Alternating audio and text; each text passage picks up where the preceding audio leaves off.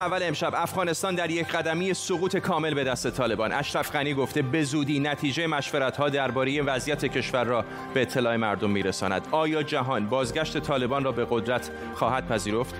گفتگو با محمد نعیم سخنگوی طالبان در دوحه قطر تا لحظات دیگر. آیا طالبان دنبال مشارکت در قدرتند یا ساقط کردن دولت افغانستان؟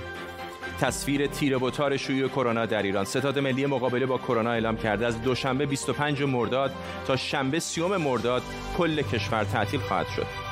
و نایاک زیر ذره‌بین. آیا واقعا شورای ملی ایرانیان آمریکا برای جمهوری اسلامی لابی می‌کند؟ به تیتر اول خوش آمدید.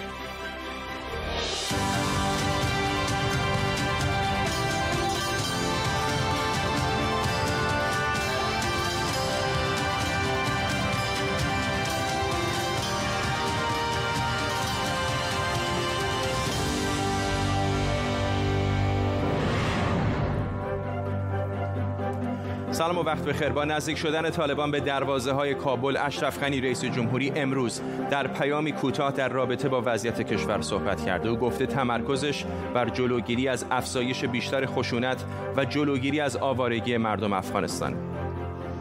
در حالی که میدانم که از حال و آینده‌تان نگران هستید، برایتان اطمینان میدهم که به عنوان رئیس جمهورتان تمرکز من بر این است تا از گسترش بیشتر بی‌ثباتی، خشونت و آوارگی مردمم جلوگیری کنند. با این حال جان کربی سخنگوی وزارت دفاع آمریکا نیروهای امنیتی افغانستان رو به اینکه آمادگی رزمی لازم برای مقابله با طالبان ندارن متهم کرده و اون رو نگران کننده خونده. در طول برنامه به کمک تیمی از کارشناسان و خبرنگاران از افغانستان تا قطر این خبر و خبرهای دیگر رو دنبال می‌کنیم. اما شاید بد نباشه با هم نگاهی به آغاز حضور ارتش آمریکا در افغانستان برای سرکوب القاعده و طالبان در سال 2001 تا امروز بندازیم. حدود یک ماه بعد از حملات 11 سپتامبر 2001 به آمریکا، در 7 اکتبر همون سال جورج بوش رئیس جمهوری وقت آمریکا اعلام کرد که به افغانستان حمله می‌کنه. به فرمان من، ارتش ایالات متحده حمله به اردوگاه‌های آموزشی تروریست‌های القاعده و تأسیسات نظامی رژیم طالبان در افغانستان را آغاز کرد. بیش از 2 هفته قبل، من درخواست‌های روشن و مشخص خودم از رهبران طالبان را مطرح کردم، اما به هیچ کدام آنها پاسخ داده نشد. حالا طالبان بهای این بی‌اعتنایی را خواهد پرداخت.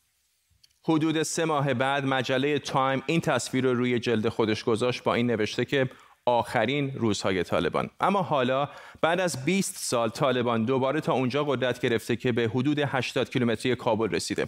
گفته میشه حدود 250,000 افغان ناچار به ترک خانه و شهرشون شدن و حتی بعضی اخبار حاکی از کوچه داخلی مردم سایر مناطق افغانستان به داخل شهر کابل تا شاید اونجا از گزند طالبان مسئول بمونن.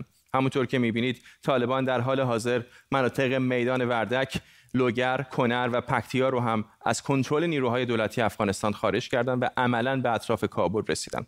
با این حال اشرف غنی گفته به عنوان یک رسالت تاریخی تلاش می‌کنه تا این جنگ تحمیلی به گفته او باعث از دست رفتن دستاوردهای 20 ساله مردم افغانستان نشه.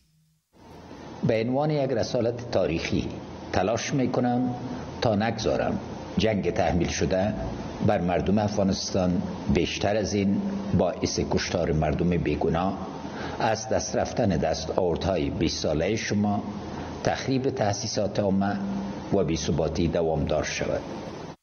همکارم تاجدین سروش اینجا در استودیو با ماست و همینطور محمد نعیم سخنگوی گروه طالبان در دوحه قطر هم به ما پیوسته. اول از همه با همکارم شروع می‌کنم. تاجدین سروش، از تازه‌ترین وضعیت پیشروی‌های طالبان بگو. خب فرداد لحظات پیش خبرهای تایید نشده است رسید که شهر میمنه مرکز ولایت فاریاب به دست طالبان سقوط کرده. با این تصرف 22 شهر افغانستان فعلا در کنترل طالبان است و گزارش‌های میرسه که پیشتر گزارش‌هایی داشتیم که ولایت‌های کنر در شرق افغانستان، پکتیا و پکتیکا هم دو ولایت همجوار در شرق افغانستان به تصرف طالبان درآمد. امروز چهارمین ولایتی است که به تصرف طالبان درمیاد. ساعت پیش اشرف غنی رئیس جمهوری افغانستان هم آخرین جلسه ایش با رهبران سیاسی در کابل داشت و در اعلامیه‌ای که از سوی ارگ ریاست جمهوری افغانستان منتشر شده آمده که آقای غنی یک هیئت با صلاحیت تعیین کرده تا این هیئت با گروه طالبان که قرار است ساعت تا ساعت دیگه از آقای نعیم بشنویم که چی خواهد گفت، مذاکره خواهد کرد و به قطر خواهد رفت و این از الف تا یا در صلاحیت داره که با طالبان گفتگو بکنن بر سر این که چی شود در آینده و چی راهی وجود داره که از این بحران عبور کرد و این بحران نقطه پایان بخشیده شود برش. ولی ببینیم که این هیئت با طالبان چی خواهد کرد و چی وقت به قطر خواهد رفت، اینو باید منتظر بمانیم. هرچند جهان و آمریکا و کشورهای غربی نگران و عمیق وضعیت در افغانستان است، سازمان ملل، دبیر کل سازمان ملل اعلام کرده آقای گوترش که وضعیت در افغانستان از کنترل خارج شده و نمیتونه کنترل بکنن. کشورهای غربی 3000 سرباز آمریکا فرستاده، 600 بریتانیا فرستادن و کشورهای دیگه هم فرستادن تا اینکه شهروندانشان که در افغانستان گیر ماندن اونا را از افغانستان بیرون بکشن. آقای نعیم، درخواست اصلی شما در این مذاکرات چه است؟ آیا واقعا به دنبال مذاکره و تقسیم قدرت هستید یا میخواید دولت افغانستان رو سرنگون کنید؟ بسم الله الرحمن الرحیم. نخست با شما، با همکاران شما، با همه بینندگان و شنوندگان و با ملت عزیز و مجاهد و رنجیده خوش سلامات احترامات خوش را عرض می‌دارم. در این نقطه دو نقطه که شما یاد کردین که سرنگونی نظام و به اصطلاح تسلط یا مشارکت قدرت یک شام هدف ما نیست. هدف‌های ما واضح از ابتدا ما گفتیم که جهاد ما که از 20 سال بدین جریان داره برای استقلال و آزادی کشور ملت ما است و دیگه به اینکه یک اسلام نظامی، نظام اسلامی مستقل و قوی در کشور دمیان بیاید تا بتواند جوابگو به خواسته های ملت باشه، نمایندگی از ملت کرده بتواند. هدف ما همین است. به همین خاطر ما گفتیم که به همین هدف ما از طریق گفتگوها ترجیح میدهیم. اولویت ما است که به این هدف از طریق گفتگوها برسیم. فعلا هم ترجیح ما همین است که از طریق گفتگوها و مذاکرات به این هدف برسیم. هر دو هدف انشاءالله در حالت انشاءالله که برسیدن آنها است. دیگه هدف ما است، ما سرنگونی هدف ما است و نه اینکه تقسیم قدرت رو بایست، چون ما به خاطر قدرت ما نه جهاد کردیم و نه جهاد میکنیم. اگر هدف ما قدرت می بود، چوکی ها می بود، در 2001 ما در قدرت بودیم عملا. آخه بالاخره شما در روند سیاسی که دارید شرکت نمی کنید، با اسلحه دارید میرید ولایت به ولایت وارد شهرها میشید دیگه، یعنی تصرف شهرها و گرفتن قدرت است. موضوع بسیار خوب واضح است. ما برای اینکه مشکل از طریق گفتگوها گردد بسیار تلاش های داشتیم و عملا به همه جهان ثابت است که از اون چشم پوشی کردن نمیتونه. ما به خاطر اینکه مشکلات از طریق گفتگوها گردد برای 3 ماه پیشنهاد کردیم که یک کاهش در عملیات باشه. در اون ما گفته بودیم که ما به ولایت حمله نمیکنیم، به مراکز ولسوالی ها و عملات استشهادی و حملات هجمات بزرگ را انجام نمیدیم. در ما قبول کرده بودیم با اینکه در توافقنامه نبود، اما ما طرف مقابل صرف این را می‌خواستیم که چیزی که در توافقنامه آمده رهایی زندان ها است، زندانیا است و دیگه ای که ختم لیست های سیاه که نام های بزرگای ما اسلام وطنداران درد شده به پایان برسه. این دو نقطه را در توافقنامه همگی پذیرفته بودند، ملل متحد هم را تایید کرده بودند. ما امور چیزا می‌خواستیم، اون که متاسفانه کس به او اعتنا نکرد. باز روز شما در جریان هستین که در عید سید الاضحی چند قبل ما عملاً 3 روز عملیات خود را متوقف ساختیم و همچنان صدها تن از زندانی‌های اداره کابل را رها کردیم. به این که یک حسن نیت میشمی اقدام باشه، می ابتکار ما خود ما کردیم که مشکلات به خیر به پایان برسه، اما طرف مقابل چی کرد؟ در روز دوم اعلان جنگ کردن. باز در روز سوم انسان باز اعلام جنگ کردن. تقاضای عقلی بود که کم از کم آنها هم یک گام می برداشتن. تا شما مدت‌ها نگران حضور نیروهای خارجی بودید که اونها کم و بیش رفتن دیگه، آمریکایی از افغانستان رفتن. آیا اون چیزی که در ذهن شما هست، افغانستان ایدئال شما، چیزی شبیه به قبل از سال 2001 میلادی هست که مثلا زنان رو در استادیوم می‌کشتید، اعدام می‌کردید، یا کسانی رو که حجاب رعایت نمی‌کنن شلاق می‌زدید، یا دختران از رفتن به مدرسه و دانشگاه محروم میشن؟ این ایدئال شما هست برای آینده افغانستان در سال 2021؟ متاسفانه دایی چیزی را که شما برداشت یا بیان کردین اتهامات است که سابق بر ضد ما بر علیه ما اتهامات صورت گرفته، چون مطبوعات در اختیار ما نیست، مطبوعات در طرف اختیار طرف مقابل ما بودن. آنها بر ضد ما 20 سال تبلیغات کردند. چیزی را که شما گفتین هم تبلیغات بود. آقای نعیم، تصاویرش منتشر شده، معنی که فقط مکتوب که نیستش، که مصور هست. شما میتونید در اینترنت، در شبکه‌های اجتماعی نیروهاتون رو ببینید که وقتی وارد شهرهای مختلف میشن چه رفتاری میکنن. خب من بردام اگر شما فرصت بگذارید میایم. تصرفات فردی در هر کنج و کنار جهان صورت میگیره، شما برای ما نشان داده نمیتونید. در همه جهان امو دولتی که بسیار امنترین دولت های جهان باشه در اونجا مشکلات می باشه، تخلفات صورت میگیره. اصلا قانون برای چی است؟ قانون برای این باشه که کسی تخلف میکنه از باز با اون تعامل صورت بگیره دیگه. به اساس تخلفات فردی، تصرفات فردی، اشتباهات در هر جای کنار در هر جای جهان هستند. اما پالیسی ما اسلامی افغانستان از ابتدا تا حال همین مطابق شریعت اسلامی میباشد و دیگه ای که ما بگیم چی میکنیم چی نمیکنیم ما فکر میکنیم بهتر چیز است که حالا شما میدونین. شما خودتون در راپورهایتون گفتین که تقریبا در حدود 24 ولایت تحت تسلط امارت اسلامی افغانستان است که در آنها ولایت بسیار بزرگ مثلا هرات و قندهار و هلمند و دیگر ولایت بزرگ در تسلط امارت افغانستان است. در اونجا مردم چه قسم زندگی میکنن؟ همیشه اتهاماتی که بسته میشه تا هنوز متاسفانه که هنوز بعضی‌ها مغرضانه تبلیغات میکنن. پس این همه اتهام هست، یعنی در یک افغانستانی که شما درش کنترل دارید زنان همچنان آزاد خواهند بود، رسانه‌ها میتونن شما رو نقد بکنن، مثلا این نفر بخواد بی حجاب بیاد بیرون میتونه بیاد بیرون، دخترها میتونن به مدرسه و دانشگاه برن. اینو تایید میکنید آیا؟ ما بارها پالیسی ما را اظهار داشتیم. اول من به نقطه خبرنگارها و مطبوعات امروز شاید شما دیده باشین که دیروز از طرف مجاهد صاحب که بیان صوتی پخش یا پیام صوتی نشر شد. خب الان دارم ازتون میپرسم دیگه، بگید آره یا نه. آره و نشاید نشاید چون ما میخواهیم مردم بفهمن که واقعا چی است. ما براتون گفتم که زن در اسلام، ما مسلمان هستیم، در چوکات اصول دینی مبارک اسلام زن حق تعلیم را دارد، زن حق کار را داره، زن حق ملکیت را داره. اما با کدام شیوه؟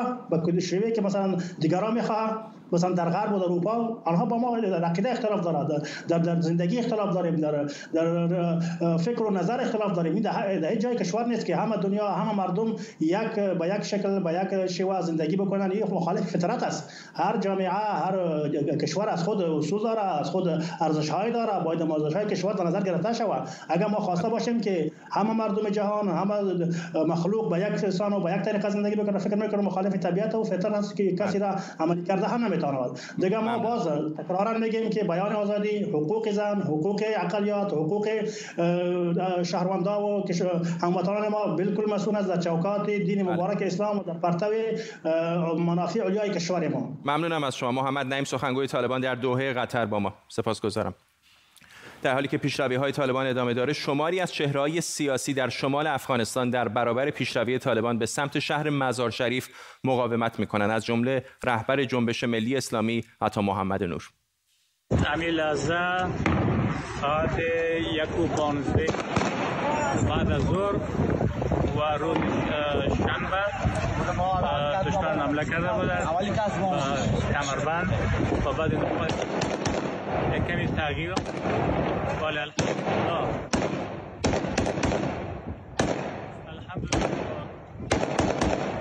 با شهامت نیروهای قوای مسلح مجاهدین و بسیج ملی مناطق قصد دوباره تصفیه شد و منقب زده. خالد نور، پسر عطا محمد نور و عضو هیئت مذاکره کننده صلح جمهوری اسلامی افغانستان از مزار شریف با ماست. آقای نور، میدونم که پدر شما به همراه تعدادی دیگر در شمال افغانستان دارن تلاش میکنن جلوی طالبان مقاومت بکنن. چقدر تا حالا موفق بودن؟ گزارش‌های زد و نقیضی داریم از اونجا. تشکر. سلام عرض ادب دارم خدمت شما و تمام بیننده‌های شما. خوشبختانه در طول 2 ماه اخیر که همواره بالای بلخ، ولایت بلخ و خصوصا شهر مزار شریف حمله بوده، ما تانستیم نیروهای دولتی، نیروهای امنیتی ملی، نیروهای اردوی ملی با شمول بسیج ملی و نیروهای مقاومت در مقابل طالبان مقاومت بکنه و اونا رو نگذارن. البته در طول 5-6 روز اخیر حملات طالبان بسیار گسترده بوده. امروز طالبان تا آخرین حد توان خود استفاده کردند.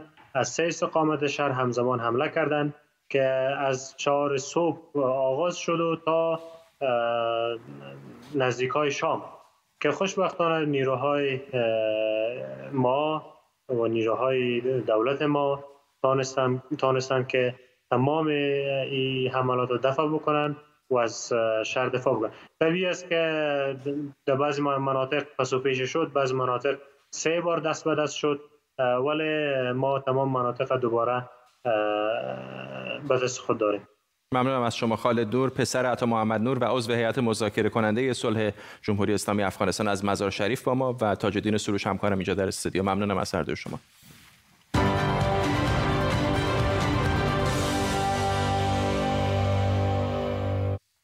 بیننده تیتر اول هستید. نگاه دوباره بندازیم به سرخط خبرهای مهم. با ادامه پیشروی‌های طالبان در سراسر افغانستان، اشرف غنی رئیس جمهوری کشور گفته افغانستان با خطر جدی بی‌ثباتی مواجه شده و به زودی نتیجه مشورت‌هاش درباره وضعیت کشور رو به مردم اطلاع میده.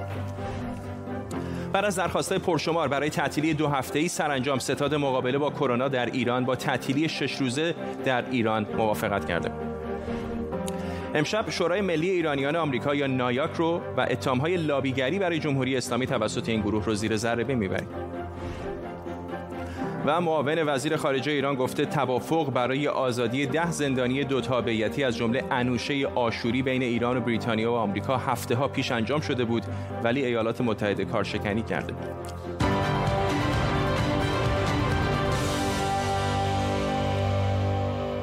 و اما در زیر ذره بین امشب، نایاک چیه؟ نایاکی ها کی هستند؟ جواد زریف و احمدی نژاد با نایاک چه ارتباطی دارند؟ آیا نایاک همونطور که بعضی از منتقدانش میگن لابی جمهوری اسلامی در آمریکاست، یا اونطور که خودشون میگن مدافع حقوق ایرانیان آمریکا؟ امشب نایاک رو زیر ذره بین میبریم.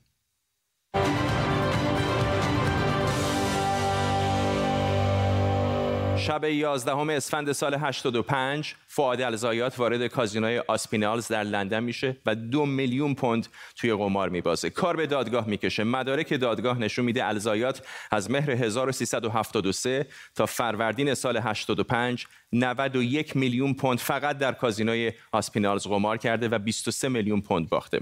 اما این قمارباز سوری بهمن سال 81 در کازینوی لس ای در لندن مهمان سیاستمداری به نام باب نی بود، نماینده جمهوریخواه مجلس آمریکا که بعدها به زندان افتاد. بعدها معلوم شد الزایات به باب نی هزاران دلار رشوه داده بود تا معافیتی در تحریم‌های آمریکا ایجاد کنه. دلیلش الزایات قرار بود هواپیمای تشریفاتی برای سران حکومت ایران به سفارش جمهوری اسلامی خریداری کنه و به ایران بفرسته. شاید این نقطه خوبی برای آغاز داستان نایاک باشه، چرا که 2 آمریکایی دیگری که در این سفر به همراه نی بودن همون سالها به تریتا پارسی کمک می‌کردند تا کمیته موازی با نایاک جهت عادی‌سازی روابط ایران و آمریکا راه بندازه.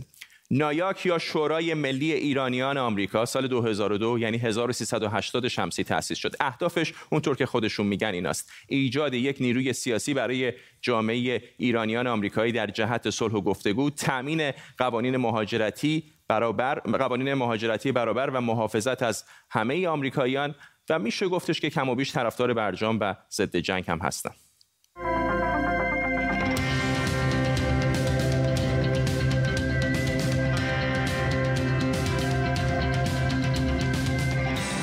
Of NIAC as a political force is really remarkable. They've changed the conversation. گواهینامه نایاک در اون زمان اجازه لابیگری رو نمیداد. تریتا پارسی اما با کمک همون 2 آمریکایی و شخصی به نام داریوش بقایی در تلاش بودند تا در کنار نایاک مؤسسه موازی جهت بهبود رابطه ایران و آمریکا تشکیل بدن. موضوع تحریم‌هایی که اتفاقاً مانع معامله هواپیمای تشریفاتی هم میشد در سند چشمانداز و مؤسسه وجود داشت. این مؤسسه اما هیچ وقت شکل نگرفت. این هم ایمیل تریتا پارسی که اون موقع رئیس نایاک بود به اون 2 آمریکایی. موضوع ایمیل اینه: جهت ایجاد یک لابی ایرانی آمریکایی. و در متنش اومده که در ابتدا باید روی موضوعاتی که مناقشه برانگیز نیستن تمرکز کرد، مثل ویزا و موضوعات مربوط به تبعیض. در واقع استراتژی اولیه‌شون کسب اعتبار میان جامعه ایرانیان آمریکا بود. البته فکر راه انداختن لابی در آمریکا به سالهای قبلتر از اون و همکاری سیامک نمازی با تریتا پارسی برمیگرده. اما سیامک نمازی کیه؟ اون مدیر شرکت آتیه بهار بود، شرکت ایرانی که رد پاش رو میتونید از صنایع نفت و گاز تا انرژی‌های نوین و مؤسسات رفاهی پیدا کنید. این هم باید گفت که سیامک نمازی حالا در زندان جمهوری اسلامیه. وقت ما اجازه نمیده روابط اقتصادی داخلی و خارجی آتیه بهار رو در این زیر ذره بین کامل بررسی کنیم. اینهایی هم که پشت سر من می‌بینید پرسنل، هیئت مدیره و مشاوران نایاک هستند. جمال عبدی جایگزین تریتا پارسی شده و فعلا رئیس نایاک. در میان هیئت مشاوران اشخاص شناخته شده مثل رضا اصلان و احمد کریمی حکاک هم به چشم میان. ما موافق براندازی جمهوری اسلامی هستیم. بله، براندازی یعنی براندازی یعنی رژیم چنج. من 100% موافق دموکراتیزیشن هستم، ولی من یعنی چی؟ برای من این سوالش اینجوری جواب میدید. من کاملا موافق جمهوری اسلامی براندازی هستم یا نه؟ اگه بذار من سوال جواب بدم که میدیدید. این yes or no. آره دیگه. من گفتم yes، ولی yes من اینطوریه. اگه بگی آره، بله آره، من میرم سوال بعدی رو میکنم. من گفتم بله، ولی یه چیز خیلی مهمی هست. ما نباید اشتباههای 1970 رو تکرار کنیم. اما نایاک چقدر پول در میاره؟ میشه دید که میانگین درآمد این مؤسسه در طی این سالها رو به افزایش بوده. نایاک خودش رو مستقل میدونه و اعلام کرده که از هیچ دولتی پول نمیگیره. به گفته خودشون 80% درآمدشون از کمک‌های فردی و 20% دیگه هم کمک مالی مؤسساتی مثل صندوق برادران راکفلر و مؤسسات دیگه میاد. طبق اسناد مالی که در دسترس عمومه، نایاک سال 2018 میلادی بیش از $1 میلیون درآمد داشته که از این مقدار نزدیک به $281,000 به تریتا پارسی و $111,000 به جمال عبدی پرداخت شده، یعنی 37% درآمد اون سال پاداش یا حقوق این دو نفر بوده. اما آیا نایاک لابی جمهوری اسلامیه؟ نایاک میگه که لابی جمهوری اسلامی نیست و این رو یک اتهام میدونه. بهار سال 87 نایاک و تریتا پارسی از حسن دایی شکایت کردند. دلیل شکایت این بود که حسن دایی نوشته بود که باور داره نایاک لابی آخوندا و عامل نظام جمهوری اسلامیه. نایاک هم گفته بود این تهمت باعث شده اعتبارش خدشه‌دار بشه. دادگاه در واقع بررسی این که نایاک لابی جمهوری اسلامی هست یا نه نبود، بلکه بررسی این بود که آیا آقای دایی دروغ گفته یا سوء نیتی داشته. این دادگاه 53 ماه طول کشید و بالاخره سال 91 دادگاه به نفع دایی رأی داد و همه اتهامات علیه او رو رد کرد و حتی نایاک رو وادار کرد تا بخشی از هزینه‌های حقوقی حسن دایی رو پرداخت کنه، چیزی در حدود $183,000. در جریان مذاکرات برجام من موقعیت ویژه‌ای داشتم. به دولت اوباما مشاوره میدادم و همینطور دسترسی بسیار خوبی به مذاکره کننده های ایرانی داشتم تا دیدگاه اونها رو هم بدونم. اتفاق معمولی بود که اول هفته در جلسه کاخ سفید باشم و آخر هفته هم یک جلسه خصوصی 2 ساعته با وزیر امور خارجه ایران داشته باشم. دادگاه نایاک باعث شد تا مستنداتی از رابطه نایاک با مقامات جمهوری اسلامی برملا بشن. برای مثال باب نی تریتا پارسی رو در جریان پیامی بسیار محرمانه قرار داده بود که از طرف کمال خرازی و با اطلاع خامنه‌ای به آمریکا فرستاده شده بود. پیامی که در سال 82 از طریق سفیر سوئیس در تهران و به وسیله باب نی به دولت آمریکا رسید. بین سال 2006 و 2007 تریتا پارسی با ظریف که اون موقع نماینده ایران در سازمان ملل بود دیدار میکنه و ظریف نسخه‌ای از همون نامه محرمانه رو برای انتشار در رسانه‌ها به پارسی میده. اسناد به دست اومده همچنین نشون میده ظریف و پارسی با هم مکاتبه و دیدار داشتن. تریتا پارسی همچنین با معاون ارشد احمدی نژاد، ثمره هاشمی و علی اصغر سلطانی سفیر وقت ایران در سازمان آژانس بین‌المللی انرژی اتمی دیدار داشته. و البته مدارکی که نشون میده نایاک در تلاش بوده بین مقامات جمهوری اسلامی و آمریکایی دیدارهای غیررسمی برگزار کنه. در حال حاضر نایاک که مخالفان سرسختی بین گروه‌های اپوزیسیون داره، به طور علنی میگه از دیدار با مقامات هر حکومتی از جمله جمهوری اسلامی برای گفتگو استقبال میکنه. اما اگر این مذاکرات چیزی به ما آموخته باشه، اینه که اگر مایلی تغییری در سیاست‌های ایران ببینید، این میبایست همراه با تغییر در سیاست‌های امریکا باشه. همونقدر که در واشنگتن میپرسن پس کجاست تغییر سیاست‌های ایران، قطعاً کسانی هم در تهران میپرسن تغییر در سیاست‌های امریکا کجاست؟ نایاک همچنین گفته که با سرکوب معترضان و رفتارهای غیر انسانی جمهوری اسلامی مخالفه و خودش رو حامی حقوق بشر میدونه. در وبسایت نایاک هم از این نوع مطالب زیاد وجود داره. در جریان دادگاه دایی و نایاک، یکی از اتهامات تریتا پارسی به دایی این بود که دایی نایاک رو عامل نظام جمهوری اسلامی میدونه، در حالی که انتقادات نایاک به جمهوری اسلامی رو نادیده گرفته. قاضی این ادعا رو رد کرده بود و نوشته که اینکه پارسی بیانیه‌هایی ارائه میکنه که حاوی دیدگاه‌های متوازنه و هر دو طرف رو مقصر میدونه، منافاتی با اینکه او عامل رژیم جمهوری اسلامی باشه نداره. و چند خط پایینتر گفته با توجه به آوازه جمهوری اسلامی هر گماشته‌ای بهره‌مند از هوشی متوسط تمایل نداره گماشته حکومت ایران معرفی بشه.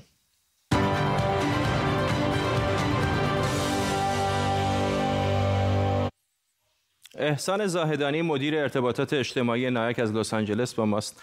آقای زاهدانی، میدونم که نایاک و خود شما نایاک رو به عنوان یک سازمان مدنی در آمریکا معرفی میکنید. فکر میکنید چرا اینقدر بین به خصوص اپوزیسیون ایران چنین تصویری دست کم وجود داره که نایاک لابی جمهوری اسلامیه؟ سلام و درود خدمت شما آقای فرداد و بینندگان عزیز ارجمند. من ابتدا لازم است که خدمت شما توضیح بدم که بخشای از این گزارش که شما الان منتشر کردید در واقع واقعیت نداره و کذب هست و حالا من اگه خواستید اشاره میکنم به کدوم بخشی که در واقع متاسفانه بیان این که مثلا اون دادگاهی که جناب گفتید آقای دایی در واقع دادگاه به نفع آقای دایی رئیس صادر کرد اینطور نبود. در واقع اون یک دادگاهی بود که نایاک در واقع شکایت کرده بود و در نهایت میدونید که تهمت و افترا در آمریکا ثابت کردنش بسیار بسیار مشکل هست و آقای دایی بود که بعد از یک مدتی اون حرف خودش رو تغییر داد و گفتن که در واقع ایشون فکر می‌کردن که نایاک لابی میکنه برای جمهوری اسلامی. وقتی که شما سوء نیت نداشته باشین در آمریکا میتونید فکرتون رو بر اساس آزادی بیان و متممهای قانون اساسی آمریکا بیان کنید و هیچ کس در آمریکا نمیتونه شما رو به اتهام در واقع افترا و تهمت محکوم کنه. متقاعد شده دیگه دادگاه به نفع شما که رأی نداده. آیا این کذب هست که دادگاه به نفع شما رأی نداده؟ در آمریکا جناب فرداد هیچ کس در تاریخ 70-80 ساله گذشته 100 سال اگه مراجعه کنید به شکایت‌های حقوقی که برای افترا و تهمت بوده از هر 100 مورد 99% نتونستن ثابت کنن که چرا باید ثابت کنن که شخص مورد نظر در واقع نبردم شما بردید حتما گمان می‌کردید که موضعتون اینقدر قوی هست که علیرغم وجود حمایت‌های متمم اول قانون اساسی آمریکا میتونید در دادگاه پیروز بشید. نتیجهش به هر دلیلی به ضرر شما بوده و شما در دادگاه باختید دیگه. این که واقعیته. در واقع ثابت کردن تهمت و افترا کاری تقریبا غیر ممکن هست، مخصوصا وقتی که اون شخصی که علیه شکایت شده تغییر موضع بده و بگه که من به جایی که در واقع اتهام من زدم در واقع فکر می‌کردم که این در واقع اتهام مطرح بوده. حالا بپردازیم به در واقع سوال شما جناب فرداد. مسئله اینه که سازمان نایاک یک سازمان ضد جنگه و ضد تحریمه. هر سازمانی که در آمریکا در واقع ضد جنگ و ضد تحریم باشه از طرف گروه‌های اپوزیسیون ایرانی متهم میشه به در واقع حمایت از نظام حاکم در ایران. این چیز خیلی شما هم اگه امروز فردا توییت بزنید و علیه تحریم در واقع اعلام موضع کنید شما را متهم میکنن به حمایت از در واقع نظام حاکم در ایران. افغانستان هم ممکنه خیلی ها با دخالت نظامی آمریکا در افغانستان مخالف باشند ولی الزاما مثلا با رهبران طالبان ایمیل رد و بدل نمی‌کنند. سازمان شما تاریخچه‌اش نشون میده که روابط خیلی راحتی دست کم آقای مثلا تریتا پارسی مدیر سابقش با جواد زریف وزیر خارجه جمهوری اسلامی و نماینده پیشین ایران در سازمان ملل داشته. تعداد ایمیلاشون زیاد هست و ادبیاتش هم که نگاه میکنید روابط خیلی حسنه‌ای بوده بین اونها. بله نگاه کنید بحث اینه که از روز ابتدایی که نایاک در واقع تأسیس شد در سال 2002 در واقع رسالت سازمانی نایاک این بوده که تقویت در واقع صدای مردم ایرانی در آمریکا باشه و در جهت پیشبرد صلح و دیپلماسی عمل کنه، چرا که عرض کردم خدمتتون ما ضد جنگ و ضد تحریم هستیم. یکی از ابزارهای در واقع شما نمیتونید ادعا کنید که در واقع در جهت پیشبرد صلح و دیپلماسی تلاش میکنید ولی فقط در واقع روی کاغذ اعلام. بله در زمانی که نایاک در مدیریت آقای تریتا پارسی تلاش‌هایی شده که در واقع دولت‌هایی که مستقر بودن در ایران و آمریکا رو بتونن در واقع مجاب کنن که با هم گفتگو کنن، به جای تهدید به جای در واقع گزینه جنگ روی میز در واقع به گفتگو رو اونها رو تعقیب کنن. خب یکی از این ابزارها همین بود. اقوام جمهوری اسلامی رهبر جمهوری اسلامی بارها گفته که مذاکره با آمریکا نداریم و بعد رفتارهای جمهوری اسلامی رو می‌بینید که میدونم خود شما هم بارها بیانیه دادید در سایتتون، مثلا سرنگونی همین هواپیمای اوکراینی، مثل رفتاری که با معترضان می‌کنن.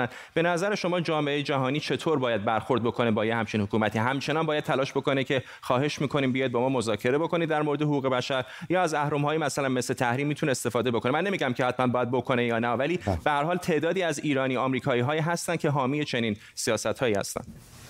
بله نگاه کنید در سال 2009 قبل از اینکه مذاکرات برجام به اون شکل نهایی شروع بشه، وقتی که مذاکراتی در واقع قرار بود شکل بگیره بین دولت اوباما و ایران، نایاک در واقع تلاش کرد، این هم اسنادش هست اگه بخواید مراجعه کنید، تلاش کرد که در مذاکراتی که دولت اوباما تصمیم داشت با ایران انجام بده موضوع حقوق بشر یک موضوع در واقع محوری قرار بده و یکی از دستاوردهای نایاک بود. در سال 2011 24 سناتور آمریکایی به تلاش‌های نایاک در واقع نامه نوشتن به وزیر وقت خارجه آمریکا برای رأی مثبت آمریکا در شورای حقوق بشر برای انتصاب گزارشگر حقوق بشر. خب اینها در واقع کارهایی بوده که نایاک عملا انجام داده برای در واقع تقویت حقوق بشر، برای محکوم کردن نقض حقوق بشر در ایران. من تعجب میکنم واقعا، این خیلی ادعای مضحکی هست که یک سازمانی که نزدیک به 12-13 سال عملا در واقع تلاش کرده در جهت تقویت حقوق بشر در ایران و در واقع گروه‌های اپوزیسیون یا دیگران متهم میکنن. خب اینو من اشاره کنم که کسانی که متهم میکنن نایاکو افرادی هستند که در واقع جنگ طلب هستند در آمریکا، دست راستی‌های در واقع اسرائیل هستند و همچنین گروه‌های اپوزیسیونی که و تلاش دارن که رژیم همه که دست راستی نیستن، ولی با فرض دست راستی بودن هم که جرم که نیست، که بالاخره یه عده از ایرانیان آمریکایی دموکراتن، یه عده جمهوری خواهن و شما میخواید چتری اونطوری که خودتون میگید باشید برای تمام ایرانی آمریکایی ها، طبیعتا تعدادی از اونها با برخوردهای شما مشکل دارن و معتقدن این راهی که شما پیش گرفتید باعث میشه که آن چهره واقعی که جمهوری اسلامی داره که بارها هم دیدیم در این سالهای اخیر چطوری رفتار میکنه با معترضان و اینها، منعکس نشه در بین آمریکایی ها. خب این خلاف واقع است جناب فرداد. شما خودتون اشاره کردین در گزارش، اگه دوستان به وبسایت نایاک مراجعه کنن، ما بخشی به اسم در واقع Human Rights Tracker، یعنی رصد کردن نقض حقوق بشر در ایران داریم که مرتب نقض حقوق بشر رو به طور هفتگی در واقع منعکس می‌کنیم در رسانه‌های آمریکایی، چه در واقع اتفاقاتی میفته. همین امروز در واقع که دادگاهی در اروپا در جریان هست در محکوم کردن شخصی که در واقع متهم است به در واقع قتل و اعدام بسیار از ایرانیانی که در زندان موندن در دهه 60، ما اعلام حمایت کردیم، بیانیه صادر کردیم. همین در واقع چند مدت پیش اتفاقاتی که افتاد، هر هفته در واقع ما بیانیه به شدیدترین لحن ممکن در واقع ما بیانیه صادر می‌کنیم. تعجب می‌کنم که چطور می‌تونه یک گروه در واقع متهم بشه به لابیگری برای جمهوری اسلامی و اینقدر در واقع در جهت حقوق بشر در واقع کارهایی داشته باشه که معنیدار باشه. بحث شما اینترنت رو می‌دونید که پوشش داده توی خبراتون قبلا، که ما تلاش که مسائل 2009 که در واقع تحریم‌های فناوری که محروم ایران در واقع تحت مجازات قرار میده رو ما بتونیم لغو بکنیم. همین امروز در تلاش این هستیم.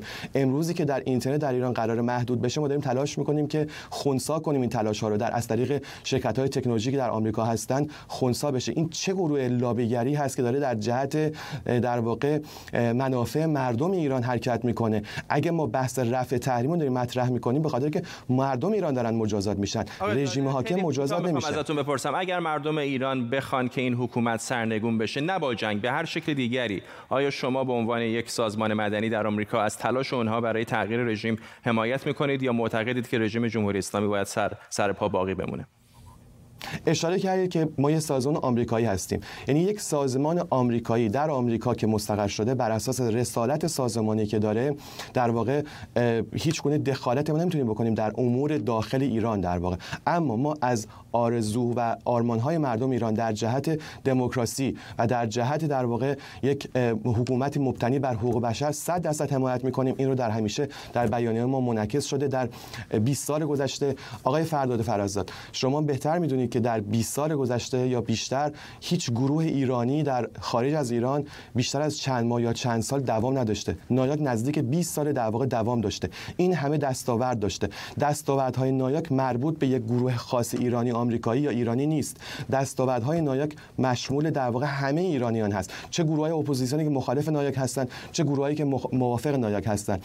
در واقع هدف ما تامین منافع ایرانی آمریکایی در آمریکاست و در زمینه حقوق بشر هم تامین منافع مردم ایران هست. این خیلی موضوع مهمی است. اگه ما بحث رفع تحریم رو داریم، اگه بحث دیپلماسی رو داریم، برای منافع مردم ایرانه، برای منافع ملی ایرانه، نه برای در واقع مقامات رژیم. ما همیشه طرفدار تحریم هوشمند مقامات بودیم، همیشه طرفدار تحریم کسانی که ناقض حقوق بشر بودند. حتی لیست اسامی رو ما تهیه کردیم، لیست کسانی که در زندان‌های ایران، در قوه قضایی ایران در واقع ناقض حقوق بشر بودند و اینها رو در واقع تلاش کردیم که تحریم بشن و شدن و ادامه خواهیم داد. مسئله اینه که واقعا این بحث در واقع اتهامی که به نایاک زده میشه واقعا ناجوانمردانه است و من خوشحال میشم که اگر فرصت بیشتری باشه در برنامه‌های بعدی بیشتر برای شما توضیح بدم. حتما این بحث داغی هست، هر دفعه هم که شما بخواید تشریف بیارید حتما ما استقبال می‌کنیم. همونطور کسانی که ازشون اسپردید از جمله آقای حسن دایی هم اگر بخوان در برنامه‌های ما حضور پیدا کنن حتما استقبال می‌کنیم. ممنونم از شما. احسان زاهدانی، مدیر ارتباطات اجتماعی نایاک از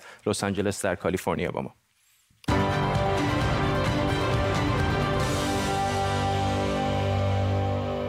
رئیس جمهوری ایران میگه 30 میلیون دوز واکسن کرونا به زودی خریداری میشه. رئیسی در جلسه ستاد ملی مبارزه با کرونا گفته نظر کارشناسان اینه که 60 میلیون دوز دیگه هم باید تامین بشه. این در حالیه که وزارت بهداشت ایران امروز آمار جانباختگان رو 466 نفر اعلام کرده. تقریبا اغلب شهرهای ایران هم در وضعیت قرمزن و قرار شده از دوشنبه تا شنبه کل کشور تعطیل بشه.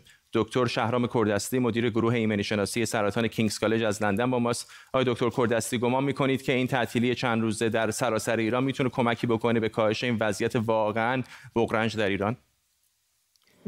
ببینید، مسئله‌ای که مهم هست یه فرق هست بین تعطیلی و قرنطینه. اگر تعطیلی این هست که شما 5 روز تعطیلی بدین به مردم، خب برن مسافرت، دید و بازدید، مراسم شرکت بکنن و اینجور چیزها، خیر، این وضعیت رو فقط میتونه بدتر بکنه و پیک 6م بیماری رو بیاره جلوتر. اگر ما راجع به قرنطینه صحبت کنیم که شدیداً لازم هست در ایران، به خاطر اینکه اگر در مورد واکسن صحبت میکنید، واکسن احتمالاً جلوی پیک 7م، 8م یا 9م بیماری رو بگیره. در مورد پیک فعلی که کاری نمیتونه بکنه. کاری که باید کرد این هست که قرنطینه به معنای واقعی کلمه، یعنی نشستن توی خونه، بیرون نرفتن، مثل کاری که در بسیاری از کشورهای اروپایی یا کشورهای شرق آسیا انجام شد که از خونه بیرون نیان. حتی میتونه سازمانهای دولتی کار کنن، دورکاری انجام بشه از طریق کامپیوتر و غیره. از خونه بیرون نیومدن مهم هست. اگر از خونه بیرون اومدن انجام نشه، 5 روز تعطیلی متاسفانه فقط یک شوخی تلخ هست که میتونه فاجعه رو بدتر هم بکنه. آقای کردستی، بالاخره روشن است به خاطر ناکارآمدی که دولت ایران نشون داده در این مدت در مقابله با بحث شیوع کرونا و حتی مشکلی که خود رهبر ایران به شکل ایجاد کرده، عدم ورود واکسن‌های آمریکایی و بریتانی، بالاخره اعتماد چندانی بسیاری از مردم به حاکمیت ندارن و خیلی از موارد ممکنه همین شرایط قرنطینه هم به نظر میاد که بعضی رعایت نمی‌کنن و تا تعطیل میشه. من با دوستان و نزدیکان که صحبت می‌کنم میگن که تعطیل شده، مثلا رفتیم شمال. چه کار باید کرد واقعا که مردم رو متقاعد کرد که علیرغم ناکارآمدی حکومت، این قرنطینه و ماندن در خانه تا جایی که ممکن هست واقعا میتونه زندگی‌ها رو نجات بده؟ من کاملا درک میکنم ممکنه مردم گله داشته باشن، خسته شده باشن، گله ها به حقه و نمیخوام راجع به اون صحبت بکنم. اما یه چیز رو خواهش میکنم به عنوان کسی که دیده این بیماری رو از نزدیک، باهاش در تماس بوده و فجایعی که میتونه به وجود بیاره. یه وقتای ما احساس میکنیم خب این بیماری رو که فرزند من نمیتونه به من بده، پدر مادر من نمیتونه به من بده، برادرم نمیتونه به من بده، هر کسی میتونه این بیماری رو به شما بده اگر کاملا سالم باشه. از لحاظ روحی برای ما سخته که ارتباطاتمون رو کم بکنیم. علیرغم همه این واقعا بسیار مهمه، بجز کسانی که ما به طور معمول باهاشون زندگی میکنیم، ارتباطاتمون رو قطع بکنیم، در منزل بمونیم، در حداقل ارتباطات با بقیه باشیم برای یک دوره‌ای که حالا حدود 2 هفته یا 3 هفته، که واقعا اجازه بدیم کادر درمان بتونن به درمان برسن. وقتی که شما آمار دیروز 39000 ابتلا و بیش از 500 نفر فوت کردن، این شوخی نیست. این کادر درمانی رو میتونه فلج بکنه و اینها چیزی هست که باید رعایت بشه تا حداقل بتونین نفسی بکشن و آماده باشن و بتونن کمکی بکنن. این خواهشی هست که حداقل ما از همه مردم داریم. ممنونم از شما دکتر شهرام کردستی مدیر گروه ایمنی شناسی سرطان کینگز کالج از لندن با ما. معاون وزیر خارجه ایران گفته توافق برای آزادی 10 زندانی دوتابعیتی از جمله انوشه آشوری بین ایران و بریتانیا و آمریکا هفته‌ها پیش انجام شده بود. عباس عراقچی در توییتی در پاسخ به وزیر خارجه بریتانیا نوشته دولت آمریکا مانع از تبادل زندانیان بین ایران و بریتانیا و آمریکا شده. به گفته آقای عراقچی بریتانیا با این کار خواسته پرداخت بدهی‌هاش به ایران رو به تعویق بندازه. بوریس جانسون نخست وزیر و دومینیک راب وزیر خارجه بریتانیا هم اخیراً در توییت‌های خواستار آزادی انوشه آشوری شدند که الان درست 4 ساله در ایران زندانیه. شریع ایزدی همسر انوشه آشوری زندانی سیاسی از لندن با ماست. خانم ایزدی، پیش از همه میخوام در مورد وضعیت آقای آشوری ازتون بپرسم. متشکرم از این که منو دعوت کردین. من آخرین بار با شوهرم امروز صحبت کردم. وضعیتشون مثل روال عادیه، ولی خب همه به شدت از گرفتن کرونا میترسن، به خصوص گونه جدید دلتاش که الان خیلی زیاده و تو اوین هم که میدونیم موارد ابتلا خیلی بالا بوده واقعا. ولی خب وضعیت روحی زندانیا خیلی الان میشه گفت متزلزله، برای اینکه الان چندین هفته است که ما خیلی شایعات زیادی میشنویم در مورد تبادل زندانیان و توافقایی که بین دولت‌ها ایجاد شده، ولی خب اینا به نتیجه‌ای نمیرسه و اینا باعث میشه که میدونین روحیه‌ها بالا میره، روحیه‌ها خوب میشه و بعد بلافاصله اتفاقی میفته که همه امید ما از بین میره. این نکته‌ای که آقای عراقچی گفته جزئیاتی در موردش میدونید؟ ایشون مدعی شدن که ایران آماده تبادل زندانیان بوده اما آمریکا به شکلی کارشکنی کرده. ببینید، وقتی ما در این مورد از وزارت امور خارجه انگلیس سوال میکنیم، ما اخیراً ملاقات داشتیم با آقای دامینیک راب حضوراً و به ما گفتن که به یک موافقتی بسیار نزدیک شدن با ایران، ولی متاسفانه در آخرین قدم این موافقت به هم خورد.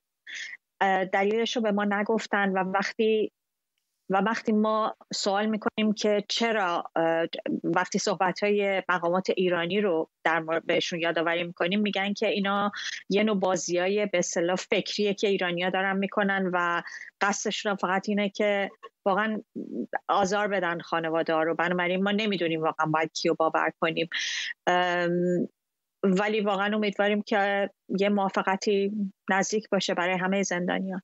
ممنونم از شما. شری زدی، همسر انوشه آشوری، زندانی سیاسی دوتابعیتی در تهران، ممنونم از شما. به این ترتیب ما هم میرسیم به پایان تیتر اول امشب. این رو اشاره بکنم که این برنامه رو کمی دیرتر میتونید در یوتیوب هم ببینید، بازینویس فارسی و عربی و عبری و انگلیسی هم ساعتی بعد از اون در دسترس شماست. ممنون از همراهیتون با این برنامه. تا برنامه بعدی، بدرود.